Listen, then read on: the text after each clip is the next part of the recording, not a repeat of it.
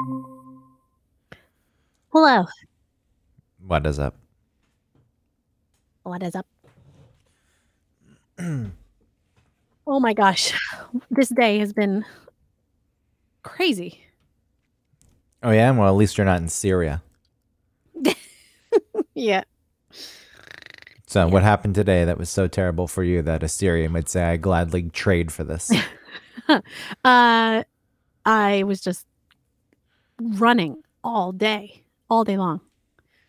Just getting the kids up, you know, uh out the door by 7:45 and they're doing construction on my stairs and so oh didn't well, hold on. I Let's let's stop there for a second. At least your Okay. kids have a school to go to.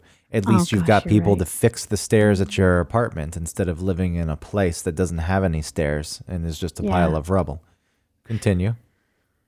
Uh and then uh so uh then I dropped off baby at his daycare. Oh, wow. Your dog has a daycare. It's $38 a day. I don't think I need to explain how this one fits into my theme.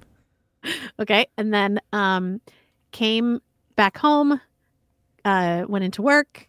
Oh, you have a home Um, to come back to, Yeah. and you have a home. job to go to, Yeah, there's a roof over my head. a cushy job where you blabber for And then um hours. at 11 I got a call from the school because uh Pete was in the nurse's office um because he had a sore throat and I couldn't get him until noon.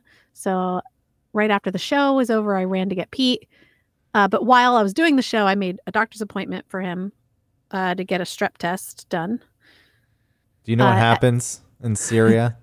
What? if a kid's lucky enough to go to school, if they're lucky Uh-huh. enough to go to school, the kid understands how lucky they are, and they don't dare say, "Oh, I have a sore throat, I need to go home."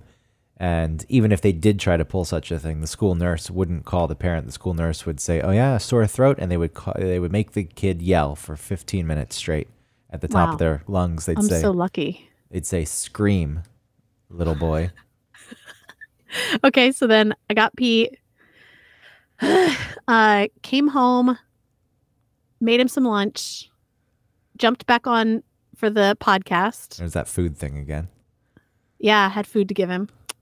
Uh, finished the podcast around one. Uh, came back out and oh, did I do anything between one and two? I guess after one, yeah. So I maybe I had like thirty minutes, thirty maybe forty minutes of downtime, and then uh, we went to get Ellie, and then uh, dropped off Ellie at her grandma's house. And then uh, Pete and I went to the CVS for his little appointment. Uh, he has strep throat. Went home, got wait, wait and got uh, went and got Ellie. Went home. Uh, oh, I taught them how to do their own laundry. Yeah.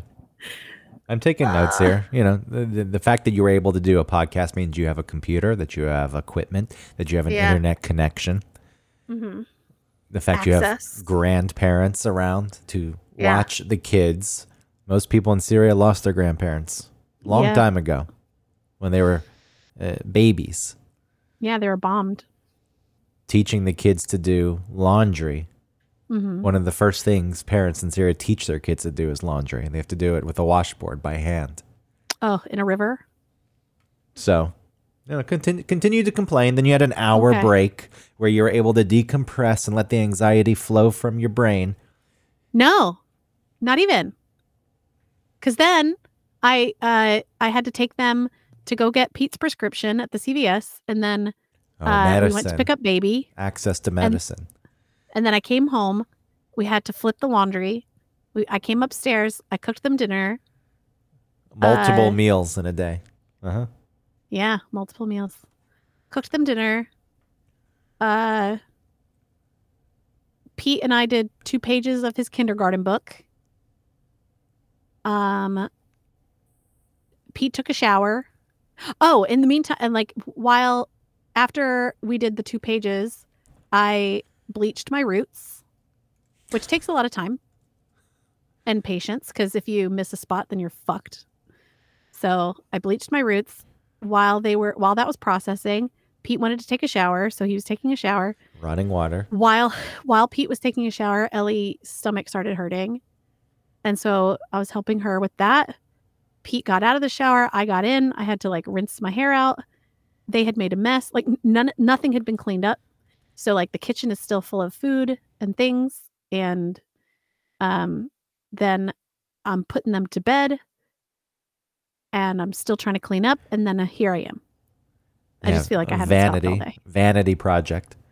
Uh, Part of it was a vanity, yeah, to get my to bleach roots. my roots. And people would be so lucky to think about such things in Syria, but they don't have time for that. They have to think about survival. How much food did you waste? How much food was wasted?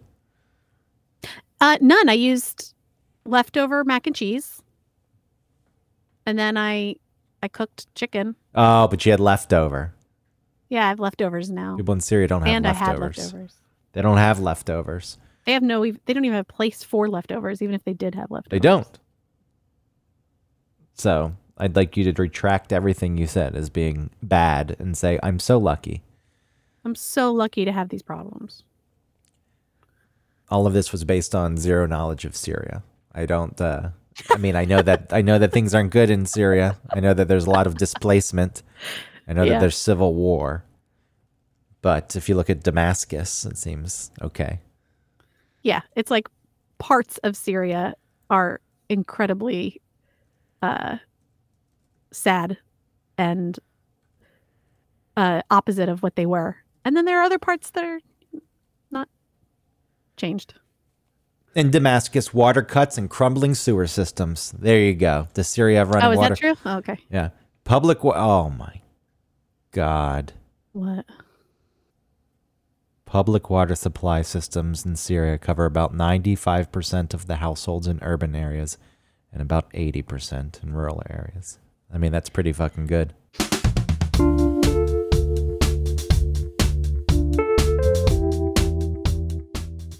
Welcome to One Topic, where we stick to one topic, kind of. My name's Autumn Fisher. My name is Greg Russ. Don't expect a lot about out of Autumn this episode because she's tired. She had a long day. I did, and I still have more to do after this. It's 9:30. It was I don't get to go to bed. tiring day, and there's a kitchen to clean and a Ugh. carpet to vacuum. And, maybe a dog to take out before we all go to bed. I can hold its pee and poop through the night. Nah, he'll poop in the bathroom. No, well, at least he goes into the bathroom to poop. He's been favoring the rug, which is kind of nice. It's like not the carpet where I can't see where it is. Like I can see it on the the bath mat. So it is kind of nice when it's in there. But can- still, I try and take him. I try and get him to not do that. Should get one of those fake patches of grass and just put it on your balcony. Your the balcony that you go on, like Rapunzel, with your long flowing hair that you're hundreds of feet in the air. Yeah, I mean, the patio doesn't sound as fancy as a balcony, and me calling it a balcony, it, it really Yeah. kind of overplayed what it is. it's a balcony. It's not a patio. Well, it's a patio, but it it's a balcony because it's on the second floor. Yeah. But to me, If balcony, it was a concrete slab, that'd be a patio. it is a concrete slab. I mean, a concrete slab that's on the ground level. It's then just a- that's a, patio. That's a reason. lifted concrete slab. And like Yeah. to me, a balcony's ornate with its railing and uh, the archway that leads to the inside with the French doors that swing open. And it's on a beautiful castle with gargoyles. Gargoyles. So, That's also a balcony. uh, but yes, you're right. I, I'm sure it says in the listing balcony Yeah. because it's in the air. Hey, nobody was excited the other day that I wrote, like meaning the everyone on the radio show that I went to a concert and saw Lucinda Williams. And nobody, people are like, huh? I thought she was a big deal. I thought it was a big name. Isn't Lucinda? I don't even remember you saying that. Isn't Lucinda Williams something something big? I know the name, Lucinda Williams. Maybe it's not as big as I thought. Like the name is recognizable, but yes, the body of work off the top of my head, I was like, I don't know. But these people who talk music nonstop are going to say, wow, that is absolutely amazing because she had a stroke yeah. a few years ago and she's back on ah. stage. What's her like big hit? But don't ask me. I'm not the music head. I thought it was going to be that. This a told you, only the lonely can wait.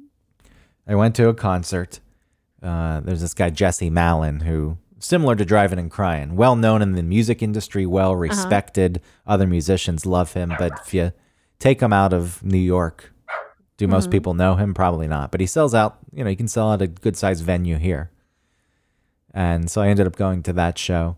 And it was the first concert I've been to in a very long time. And I went with my friend Paul Cavalcante, who works at the radio stations here Yeah. in New York, multiple stations.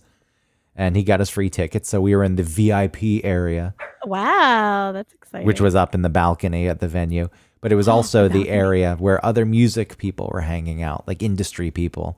oh and my, my, god. like record my fucking god they're so self-important and i recognized this when i worked in radio and i would go to concerts and they'd be around and the way they conduct themselves thinking they were hot shit because they had a backstage pass or something and don't get me wrong there are plenty of concerts i went to where i had an all access pass and i thought it was cool that i could just run around but it didn't i never thought that i was better than anyone because i had it and there's Right. just this air of superiority that the stench of it flows off of these people. And up in the balcony, there were some tables, and on the table, there were uh, placards that say reserved for a certain person. And I don't know who these people were, but they came in and they thought they were the hottest of the shits. And he didn't like the fact that his placard wasn't in the best spot. So he just took it upon himself to move it. And then when you're in the balcony, if you're not up against the railing, it's a little harder to see. So that's a good Sure. spot. And this guy is like six eight and pushes people out of the way and just proceeds to stand in front of everyone.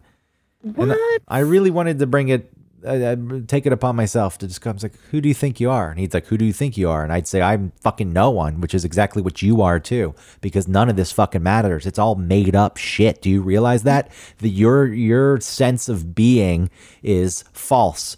You're a piece of You shit. said this? No, this is what I wanted to. This was my God. fantasy. But I, I it just it just got me thinking about this in general. How people just tend to accept, oh, that person's important. Like, granted, I don't work in the industry anymore. Not in radio, I am, but Right. not in the level where I'm interacting with music people and record people.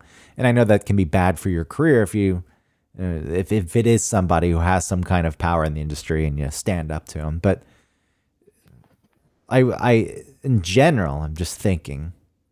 So, so I guess the point of me saying that is it's easier for me if I had done something like that because I don't have anything to lose. hmm But it's all made up. It's all absolute shit.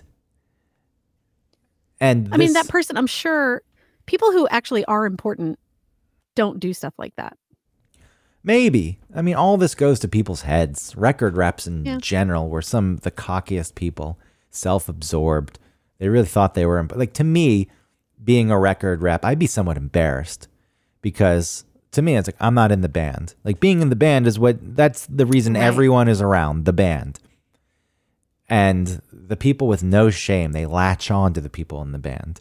It's like, isn't, you- doesn't embarrass you a little bit? Like, if that's your job, and you like music and you get to do that for a living, that's pretty cool. It's like I didn't have the talent to be in a band or I tried and I didn't, you know, we didn't make it. But now I'm around this. But the way people latch on and use it as a stepping stone uh, in some way, like they're cooler and better than you because I work with the band. I, like, I would be very embarrassed if I ever used the band's name in any sort of way to raise myself above anyone else. You shameless prick. I mean, I think when I was younger, I enjoyed maybe doing something like that, like s- sort of knowing people within a band or, you know, like saying I'm with them or something. I did like that, but I didn't think that I was better than. I just enjoyed getting the access that I felt like I didn't really totally deserve. Don't get me wrong, it is cool, especially when we were younger and we were interns and you got access to Music Right. Midtown or something. Yeah, yeah. Because you probably had gone to Music Midtown before and you were stuck in the crowd, and then suddenly you've got this access to hmm foods and beverages and a, Air conditioning. yeah, a riser that's got a view of the stage and you can see everyone perform unless it's Bob Dylan who decides to give uh, the station a big fuck you and sits like 30 feet back on the stage so you can't see him from from the riser. Do you remember that? Yeah. Why do people give a shit about Bob Dylan? I'm sorry. Maybe that's a hot take. I don't like I get poetry in music. That's fine. I think that's great. I love a lot of lyrics and and in music, but to sometimes to not have a whole song where you don't have anything that you can sing along to. And So there's some boring. there's some merit in that. The the person who pioneered that. I guess. Like I don't know enough. it enough. Seems like it seems like a beatnik like slam poetry thing to do. I don't know enough to speak about it. I'm sure that there's people that uh, would say Bob Dylan is the one who got the fame, but he doesn't deserve it. And there's other people who actually blazed the trails. I just I, don't know. I I like the hurricane because it's it's a story. You can follow it and and a hook. it has a, a it has a catchy hook. Well, Bob Dylan did chase someone down once who was digging through his trash. Like this person continued to dig through his trash, and I don't. I don't it's paparazzi type person. They were looking Yeah. for something, and he ran down the street and beat him up, punched him. That's pretty cool. Yeah, that's cool. Listen, I'm not. I'm just saying I don't feel like he deserves this like deity status. He seems like a real fucking weirdo too. He is a weirdo. And uh, how tall is he? Do you think he's like five one? I don't know. Is all right. Let's look up his height.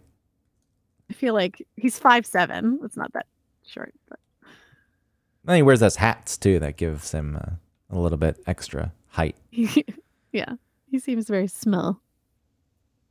And then he went electric, and people hated it. Oh, who gives a fucking shit?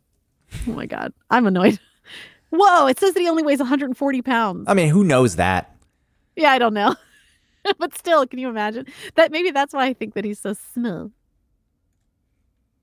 He's For- 81. For 5'7", 140 pounds is probably not far off. No way, 140. I weighed myself the other day. I'm up to like 100. I mean, 207. That's, nothing. You're fine. That's a lot for someone who's barely You over got them stone bones.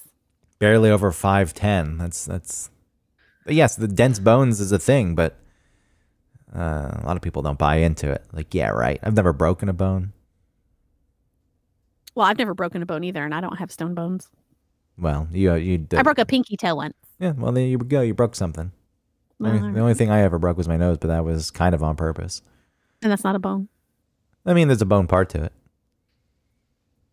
I, No, th- I think it's the part I crunched. that's your skull. yeah, it's part of your skull. That's what I mean. Like yeah, the bridge. you break the cartilage. You're No. not breaking your bone. no, no, like the you bridge. your The bridge of my nose. I, I think it. Uh, That's cartilage. I think it cracked. No, that's not bone. The, The the top of it. The top of it is not bone. The bone comes out a bit. No, it goes down. Well, whatever. It doesn't go out. It doesn't. It doesn't go out into space. It goes down. I thought it came out just a little bit before it like went down and in. I don't think so. I'm pretty sure it's all cartilage. Let's look at a human skull. Okay. Yeah, see the very top. Look up human skull, and at the very top, there's some bone that comes out before it goes in. See, that's the Oh, that's the bone. area. I think I cracked that. Maybe. I'm pretty sure that was the area that I was putting Did you bleed a lot? curling weights on. Did your nose bleed a lot after that? Uh, no, it didn't bleed a lot. Then it didn't break. No, I'm saying the bone cracked. That's probably what happened. The bone cracked a bit. If it was the cartilage and the septum and all that, I think then this yes, things would have started pouring out. Anyway, that's that's beside the point. Okay. That uh, BMI scale says I'm obese. Well, fuck that BMI scale. We've talked about this before. It's all bullshit. It's based on a like it's based on something from like the 1915s and then even then it was based on something else dumb. Yeah, but it still exists, and perception is doesn't matter if it reality. Perception's reality, and people look at that and then they look at me and say, "Oh my god, you, You have an eating fat slob, you nasty pig." Every but think about how much people weigh. If you look at a group of people and they all have different body types and body shapes and heights and weights and everything. Oh, not weights. everybody would be the same weight. Everybody looks different. It's true. Yeah. So I don't have anything more Yeah. to say about it. I want to. Well, we're going to backtrack. We're rolling back the tape, moving back past Bob Dylan, before Bob Dylan, talking about the Yeah. access at concerts, and what I was saying. I don't want to dismiss that. There is something cool about it, and you get to experience it. Even in those instances, if a band came around, I was somewhat embarrassed. I was like, "Oh, these are the real cool people." And look at all these other people fawning over them. Like, hey, yeah, look, I'm here. I work in. Like, there was a time when radio served a purpose, when you really did have the power in radio to get a band's music out there, and you could Right. make them. You could make a career for a band if you pushed their record. And you know, I think there was some enjoyment in that dynamic with artists and DJs. But you know, in the early 2000s, that was long gone. Especially when you're playing classic rock and you're dealing with bands who have already made it and don't really need you anymore. And they're nice enough to come in. And there's obviously a range. Some want to be there, seemingly. Others clearly don't want to be there. But I just, I just, I, even at 99X, I overdid it because I was uncomfortable. I was made uncomfortable by that dynamic, and I probably came off as cold and rude and an asshole. So the band's probably like, "What? the- What was up with that guy?" Because you could have a real conversation. You could approach it and say, "Hey, Yeah. thanks for being here. I don't think anything more of this than I'm glad that you're here. I don't think I'm Right. fucking cool riding your coattails or some shit." And maybe they would have appreciated that, and that would have gone somewhere. Maybe it could have gotten good interviews out of people. I feel like see, I, that's your neuroses that well, stopped you from being like that. you know, there's always an overcompensation, but uh, like going on stage and introducing a band, Mhm. the the crowd does not give a shit about you as a DJ. Oh no, of course not. So I used to go up there, and I would, I guess, I would just be weird too because I realized like they would say, "You're going up to introduce this band," and I'd think I don't really want to do this, but I, you know, it was important to the radio station, and whatever. I didn't want to come off as ungrateful. So I'd go up there and I'd say, coming up, the killers in 15 minutes. Like after the, cr- the crowd roared, I'd be like, no, here's what I'd say. Give it up for the killers. And the, "Wah, wah, ah," in 15 minutes. And I'd walk away. what a Dick. Or there, there were other times like you go up, like, hey, how's it going? And nobody cheers. Uh-huh. And so my go-to line was, "Your silence only makes me stronger." and then I'd say, "Give it up for the killers." In 15 minutes. Or there was one time I got a I bought a pea coat and I thought it was stylish and I went up there and I said, "Hey, how's it going?" and nobody cheered. And then I said, "That's fine, your silence, because I'm not going to do this. I can hear you. Let's come on, let's get louder." Like, "Oh, fuck, they look. They don't want to do it. I'm not forcing them to do it. So, how are you doing? Silence. A few cheers. Uh, your silence only makes me stronger. Uh, what do you guys think of my stylish pea coat? And I posed for a second, and that surprisingly got a good reaction. And then I said, "Give it up for the killers!" In 15 minutes, and I walked away. So that was So what why did you go out then? So why did I mean it seems like if you're being sent out on the stage you're supposed to introduce them. So why was it 15 minutes later? Um, and this has nothing to do with the Killers. Uh, I was just using them as an example. Right, Somet- yeah. Sometimes you would introduce the bands right away, but other times bands didn't want that. They didn't want to be Oh, introduced. okay. So you would have to go So- out early. I can't remember. If, like uh, I probably didn't introduce the Killers anyway. If, if the Killers played a show like at a lie. 99X, that was someone else at the station. Yeah, for sure. That wasn't me. But that was that was the reason why. Sometimes bands didn't want the direct introduction. Okay. It was their stage. How dare you be on their stage? Which you know what? Fair enough. I'm up there playing pretend. I'm I'm famous. Look at all the people in the crowd. It's a cool perspective. Yeah. Did you ever introduce any of the bands? No, never. No, you never got Um, that. I was only an intern back then. You never got that thrill when you were on the radio. No. It wouldn't matter. Nobody know, knew me. That's Nobody how. have known me. Yeah, but then somebody would say that's how they get to know you. What would you have done? This was my chance. Yeah, what would your introduction have been? How would you have done it? I I could see you hamming it up. Like sometimes it, I want you to answer that, but sometimes they give you like liner cards and shit for you to promote. I was like, oh fuck me. Yeah, I would try and do that as best I could. Uh but I think I would just try and be real like just excited. Well, everyone, give it up for the killer! Woo! You know, something. There's no cool way to do it. Because to me, if I did it aloof, then I would be pretending. And that's not authentic. And then if I did it announcery and and like uber professionally, then that would also be inauthentic and lame. So I think I would just try and be like excited and happy. You want to do like jumping jacks or something? Ew, no. Pfft, Listen, you really I don't understand what this is. There are times like you and Eric both sort of paint me into this thing where it's like, "Oh, you you love that kind of like what? No, I, No, I don't. I think of the live lounges when we would do the Doctrine live. That's just me. I'm not hamming it up. And like That's there was something like Dr. Joe was around and you started flopping on the ground and doing the uh, Three Stooges thing where you walk on your side like whoop whoop whoop whoop whoop, walking in a circle on the ground, and f- Well. doing the worm and shit like that. I did not do the worm. I might have done the whoop whoop whoop thing. No, I might not have. I don't remember doing that. I remember the- being on I remember him cracking me. Yeah, so that's hamming it up a bit though, isn't it? No, but that's not hamming. That's just me. Like hamming it up to me seems like I'm I'm um like I'm I'm I'm doing more for attention or fair, uh, fair. You would do that in your living room. yeah. You do the worm I'm just trying to experience the moment and not and sort of like continue to say yes to whatever moment I'm in. You'd you know? worm your way through the apartment.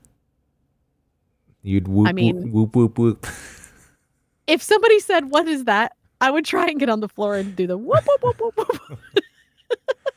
but I wouldn't be doing it for attention. It would just be like, uh, "All right, I'll try it." All right, I retract it. You did do the Yeah. stuff on stage, but you're right. This isn't. uh It's not an exaggeration of any sort. No, It was just I mean, in a moment, as far as performing, there is a performative aspect to it, but it's I I I don't. It's not so out of character that I'm just doing it because I need the attention or something. You know. Because I certainly don't. I don't mind sitting back. That's fine. also at least in that instance, people are there to see the show, and you're part of the show. So technically, they're there to see you. In so some am I supposed to be like, oh no, guys, no, I'm not gonna, I'm not gonna get on the floor. it's like, oh come on, bitch, Well, like, say yes. I'm I'm one to pay attention to how the crowd's reacting when something like that happens, and I have to say it's uh, a little uncomfortable. Well, because that's your neuroses. Because you're thinking about the people that won't like this. They're embarrassed and for I'm you. just, They're like, oh Right. my god, Autumn. What are you but I'm not neurotic like that, so I don't really care. Yeah. I mean, you're putting on a show, so I, I don't I, I don't feel the need to make you feel bad for it. No, I know. I'm not. I'm not feeling bad. And like I said, at least in those instances, instances, people are there to to see you, to see the show. Uh, not like at a concert where then the record rap's like, oh yeah, I was hanging out exactly. with those guys. See, that's oh, my you want to snort some Adderall with me, man? Sorry, I ran out. I thought I had some extra. But no, that's my point. I wouldn't go out there on the stage expecting them to be excited for me. I'm with them excited about what's going to happen after I stop talking. You know what I mean? Yeah. And that's how I think I would approach it. Remember the band Jet? Yeah. Had uh, There was a couple of bands like that, right? There was like two bands that had like three letter names. Are You Gonna Be My Girl? Was their their biggest hit, I think. Yeah. um, from Australia. They were playing a show for 99X and hanging out backstage. And like a, a conversation with them started, the lead singer and me started organically. I think we were probably around the same age. Maybe they were a few years older than me at that. And they were just hanging out at Phillips Arena in the referees' locker room. That was their green room for NBA games where the refs would, would get dressed and go to the bathroom Okay. and stuff. Got it.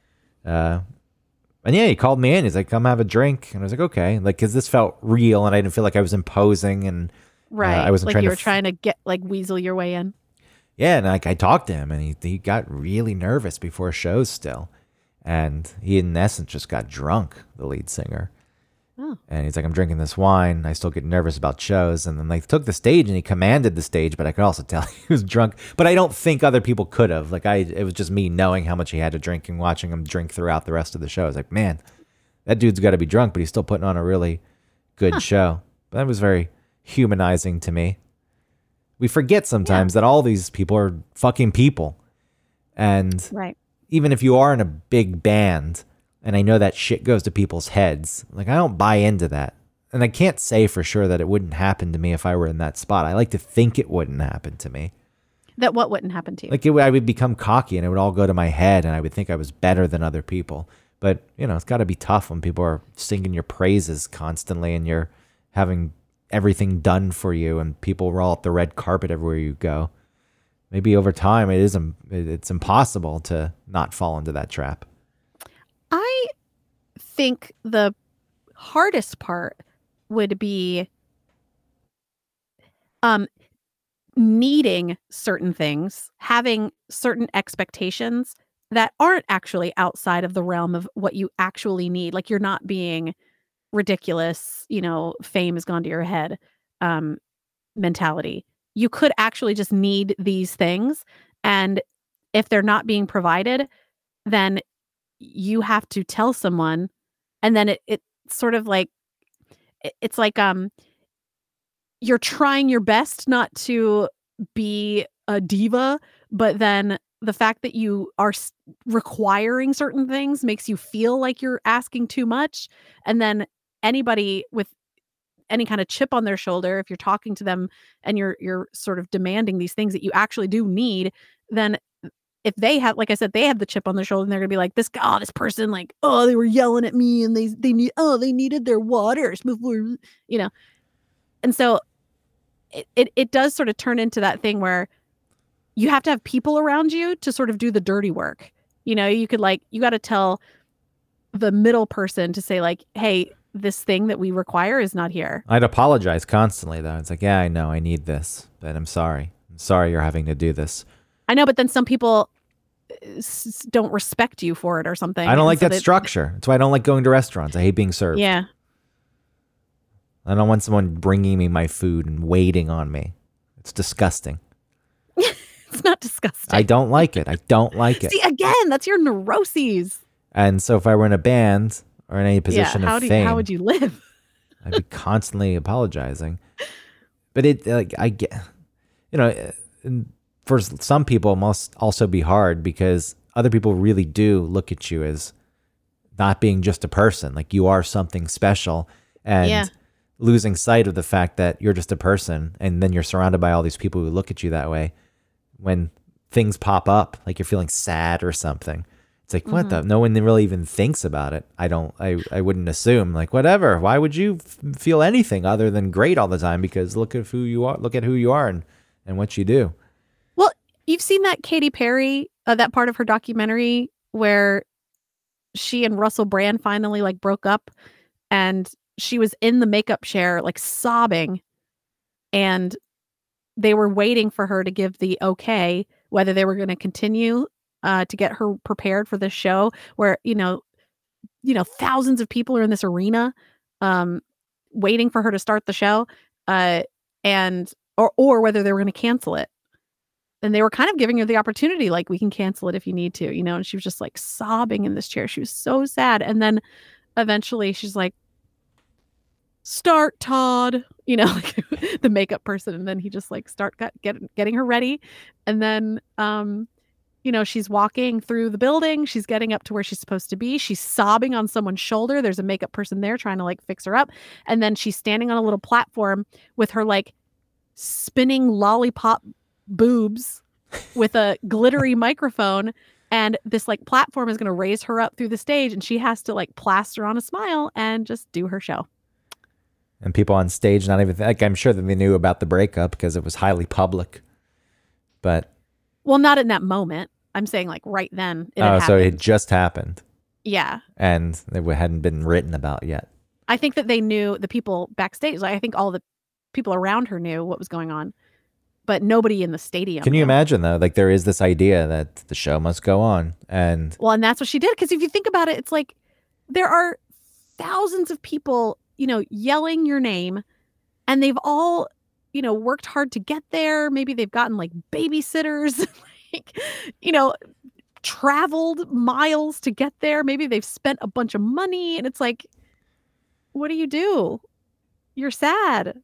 Well, Well, maybe a good uh, antidote for that is going on stage and having people shower you with adoration and well I'm sure it can help cheers. distract you at the very least. yeah, but when you're also married to someone famous, it's not as uh, it doesn't hit as hard. Like what it's supposed to happen is you're in high school and someone dumps you, and that's your motivation. Like fuck you, I'm gonna get famous. I'll show you. And that's what drives you to fame. And then when you're on stage Uh-huh. and everyone's cheering for you, you look over and you see your ex and you say, "Fuck you, look at me now." But when you're dating someone who's also famous and also goes on stage and also gets cheers with a live audience, Mhm.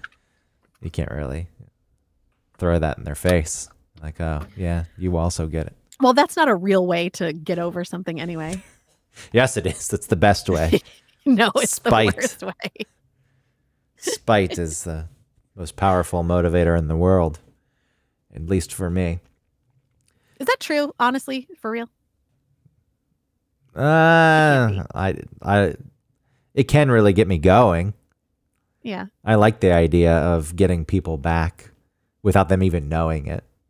So, so See, what what is that motivation? it's just nice because Well, it's not nice. It's like I don't even need you to know that it was me. I just need you to know that something shitty happened. And it's better that you didn't know it was me because it proves how fucking stupid you are. You thought you could get one over on me. You thought you could treat me like shit. You thought I would slink away. But I stuck around for 15 years to put this plan in action. And at the end of it, you've lost they, all they your haven't hair. thought about you once. You've lost all like, your "Whatever." fucking hair. Yeah, well, it teaches them a You what? lesson. And I said it teaches them a lesson, and then they have to think next time they treat someone like shit. It's like, will this haunt me for the next decade?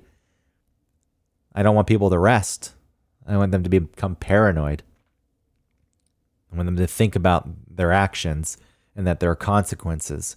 And sometimes the consequences aren't so blatant and in your face. or what? That you're successful and they are also found their own success? I'm not talking about success. I was just, I just in general. I'll Just enact, moving on. I'll enact a plan. This this wasn't about success. I was just saying in instances of bands, sometimes Uh-huh. people use success as a way to one up I know, another but they're so person. that's so childish. it is childish. We are childish. We're dumb creatures. I'm childish in ways where I'll whoop whoop whoop on the ground, but I don't feel like I'm childish in the way of like I need to get revenge. Everyone's trying to put one over on someone else. That's why this hierarchy exists in the first place. Why you go to a show and you've got industry people pushing other people out of the way, thinking that they're some something special in the VIP area. And yeah, because those people suck. and this extends out. Like I was thinking of it, just I know that you have to have order and that these structures have to exist, but it's like police. As I get older, it's like Mm-hmm. in police are 22 years old. I was like, what the fuck? If you told me I would have to listen to you, Yeah. it's pretty fucking weird. And at work, when uh, your boss, it's like you're just a person who probably doesn't even know what the fuck they're doing. You're not a good boss, yet somehow you have this power over me. And where does that come from? It's just because we all said so. It's just a structure that was created because people said yes to it, and we could easily just break it down. Uh, I I think a lot of this also came out of the stuff that was happening with TikTok and Congress, and they call them in. Mhm. And if I if I were the CEO of TikTok and Congress is using me to put on a show, I would want to say, "What the uh, fuck you? This is this is Yeah, nothing." can we just shake off all of this um like fakery yeah, and just is speak like actual people, not like you're going to get one over on me by asking me questions where I can only say yes or no even though the answer is more nuanced. Like I don't want to play this game. and your power is there because we all say it's there, and it's given to you by the people, ultimately, and they can take it away. But That one guy that's like, "So when TikTok's connected to my Wi-Fi, does TikTok have access to my Wi-Fi?" And he's like, "Uh, I mean, idiot. yeah, it's accessing Gotcha. your Wi-Fi." He's like, yeah, yeah he's like so tiktok is connected so I, he, tiktok is gaining access to my personal wi-fi He's like, uh, yeah. It's just this idea, though. Yeah, yeah. And it's like I was like, you're an idiot. You're a fucking moron. Are you kidding me? It's like, what's your point here? What are you getting? Yeah, what are at? you trying to say? I don't know if What you're are trying to trap me or you just are dumb and you don't See, understand that would any be of this. that would be great if somebody would respond. yeah, in, but like, you a- have a to really respect. honest way. You have to respect it. It's the halls of Congress and the chambers. Uh, No, I'm. I mean, what you're talking about is, I think, what a lot of people are experiencing, which is, uh, is it apathy, where It's just questioning, like, it's it's that nothing, nothing that we've held in esteem has panned out to actually be worth its merit. So now, when we're confronted with new situations, like for example, this like twi- uh, a TikTok thing with Congress, we're like, who the fuck are you? What are you talking about? And then the fact that we're approaching it that way, we're we're able to see that they don't know what they're talking about. That's the biggest thing. When I was younger, you assume that these people earned those spots. They got there for a reason. Right. You know, they know what they're talking about. Which in a way about. they did, but yeah, but it's not that you grow older and you realize the reasons they got there. Yes, there's always a reason they got there, but it's not the reasons you thought, and that these are really just people who are just in that spot, and a lot of it is arbitrary. Yes, you have to put forth the effort to get there. You have to come up with a plan of how you're going to do it. you have to know things about, you know, Yeah, but for the most part, you realize it's just a fucking person, and they really Yeah. aren't that much smarter than anyone else. And somehow, though, they're in this position. And I think, for me, that realization causes it all to crumble. You have to Right. have structure and hierarchy and people in positions of power and authority. But when you see them be complete idiots, and you're like, that, what? You are there, and then you realize that they can tell you what to do. Fuck, no. I don't Yeah. I don't buy into this as much anymore.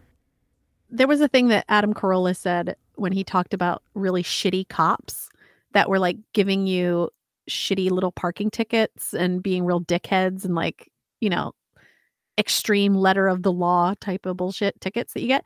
And he was like, Is this what you is this what you intended when you became a cop? Like this is what you wanted to do? You know, because you think about people that want to be cops where they want to like slide over the hood of a car and like say, like, we no time for backup. but here you are just writing some shitty shit ass ticket. Maybe it's some of that anger that forms when that's your job that you give even more people tickets in the process. Mm-hmm. Look, if you're in a position of power, I think there should be some humility and say, look, I know that I have power and I'm going to be aware of that and respect that and try to be careful with it. Yeah. But that's not what happens. You get people in Well, power. because that can be taken advantage of. Well, and they- so you have to they be flaunt to it and they love it and they rub it in other people's faces and they step on other people's faces on all these levels that I've listed. You Mm-hmm. know, going to a concert, who cares if these people are there? I could move away and watch the concert. And, you know, that's ultimately what I did. I didn't obsess over this all night, but thinking about it, it's like, why are you doing that? hmm and that makes me just want to tear it all down, burn it all down. If there were a way to do it, I probably would. I just know that you can't. there's like, there's nothing I can ultimately do. You can yell at a person and tell them to fuck off and speak your mind on the issue, but what's that going to But then you also have to live in a society. And part of living in the society is accepting some like weird rules and structures that we've created. Has it always been this way? Do people in positions of I- power always abuse the? Like you think of a teacher, for example, and like, oh, that person's the smartest person in the world, Yeah. and like, yeah, they probably weren't. Yeah, I learned that in sixth grade when my teacher was like afraid of us and said that I was in a gang and that I did heroin because I had a bent up spoon on my backpack. I was like, what the fuck are you talking about? I mean, people do bend spoons to do heroin. Yeah, I know, but I was, you know, I was who I was. Hello. And I'm in sixth grade. She was just like so freaked out. Anyway, she was an idiot. What kind of gang were you in? Did it have a name? Yeah, we were Valhalla. Okay. and I was Juji. And I think is- Paris, my friend Paris, was Spoon Man or Well, so something. this is real. yeah, but we ma- weren't a gang. I thought you were making that up on the spot. no, it's How real the fuck did you learn about Valhalla in middle school? because Paris was uh, Indian. Okay. P A R A S. Is Valhalla Indian? I thought it was uh, Viking. Oh well, still, I feel like he might know. I don't know. I mean, yeah, I don't know why he knew about that. people could learn about things. I'm not saying. yeah, it is Norse. Yeah, it was just. it was like yeah. So you said Indian. Was like, Maybe it was an Assassin's Creed. But it's middle school. Yeah. Oh. Again, you can find out information. It's just a little harder to find out information. You can't just you know stumble across it because someone on YouTube was talking about it and get really interested in it.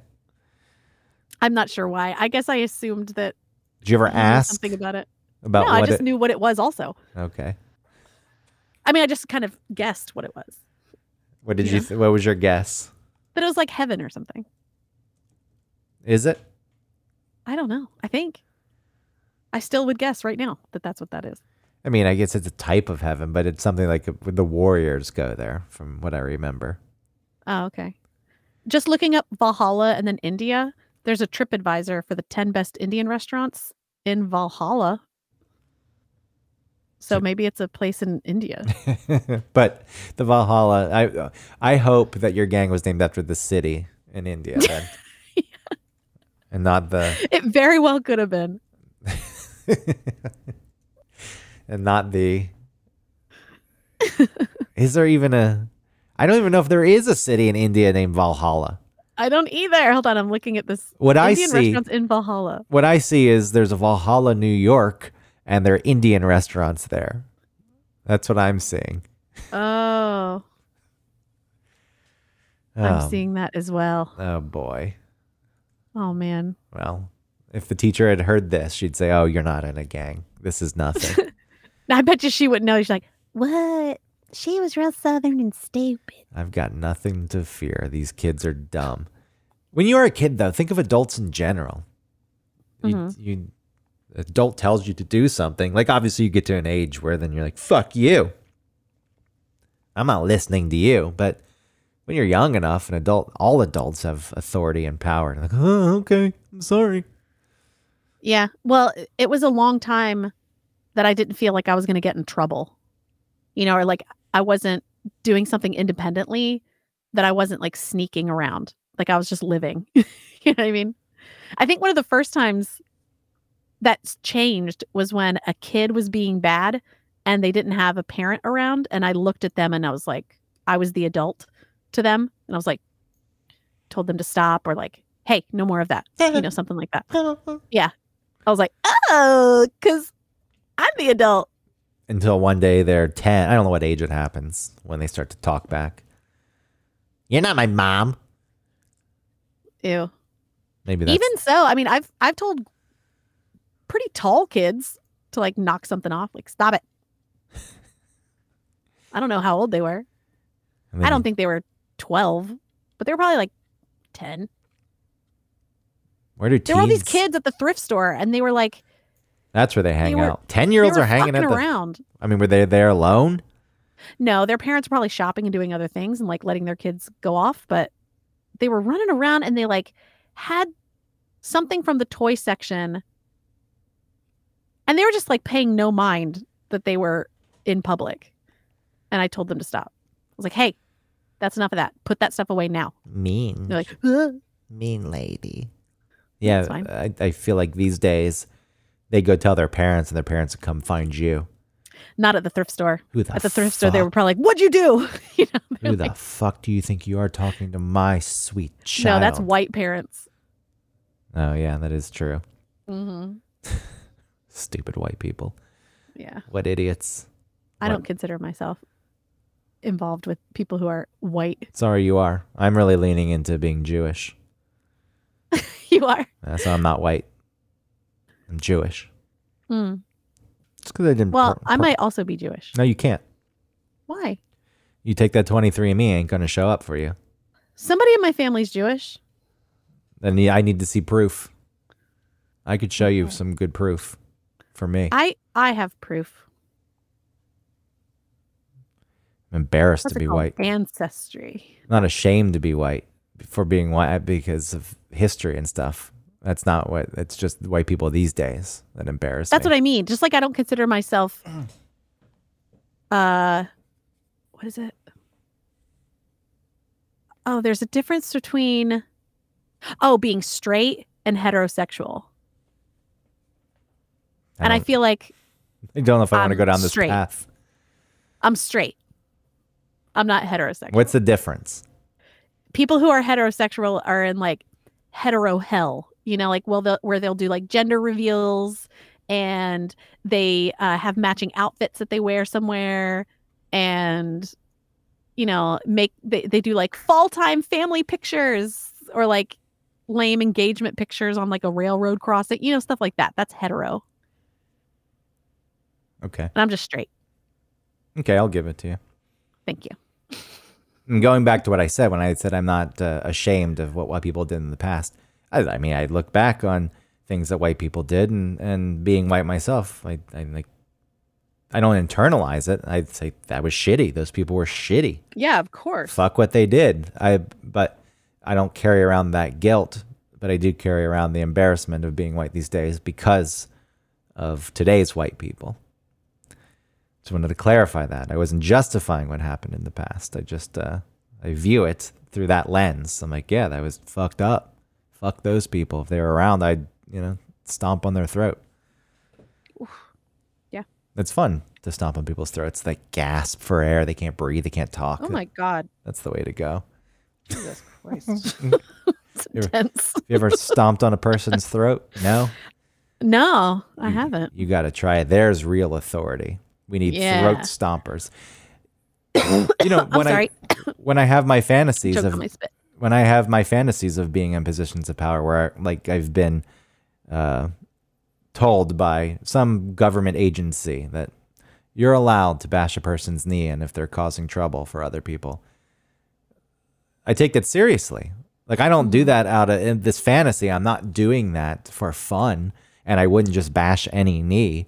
It's like, look, wow, this is a great responsibility that I've been given, and I need to use it in instances.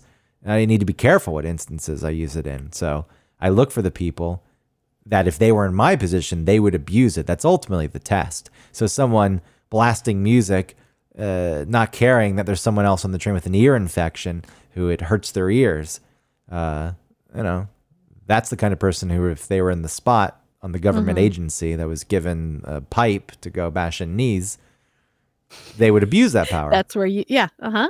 I just want to say that I understand the need for this structure. And if I was ever in a spot, I would take it very seriously. And I would, not everyone would get bashed. Most people wouldn't. Just those that only think about themselves and only care to prove that they're better than other people or above other people. And I think for the most part, people would say, Thank you for that service, sir. And I would be a role model for children. And they'd come up to me and I'd say, Yes, I am a person who knows what they're doing. I am a person who earned this spot. And I'm a person who is going to take it very, very seriously. And that's what you should do when you grow up. Don't just go get power for the sake of it. Don't shit on other people for the sake of it. Don't ride the coattails of a band because you weren't good enough, so you got into a record company, and then you talk about the band like your best friends when they really laugh at you behind your back. Don't do any of that stuff. Get good at something. Look out for other people. And when you do get to that spot, don't take it for granted. Don't overdo it. That's all I've got. My second great grandmother was Hedwig Lowenstein. What does that mean? You think because of Steen's in there that she's Jewish? Yeah. Well, and she's from Baden Württemberg, Germany. I need to see DNA. I mean, it's in my ancestry. I need to see the chart. She was my great grandfather Aurelius's mother, and Aurelius had Richard, and then Richard had Christiane, and Christiane had me. All right. Well, let me see the chart. All right. I don't know how to. All right. Thanks, everybody. Um, like and subscribe, rate and review. Tell your friends. Okay. Bye.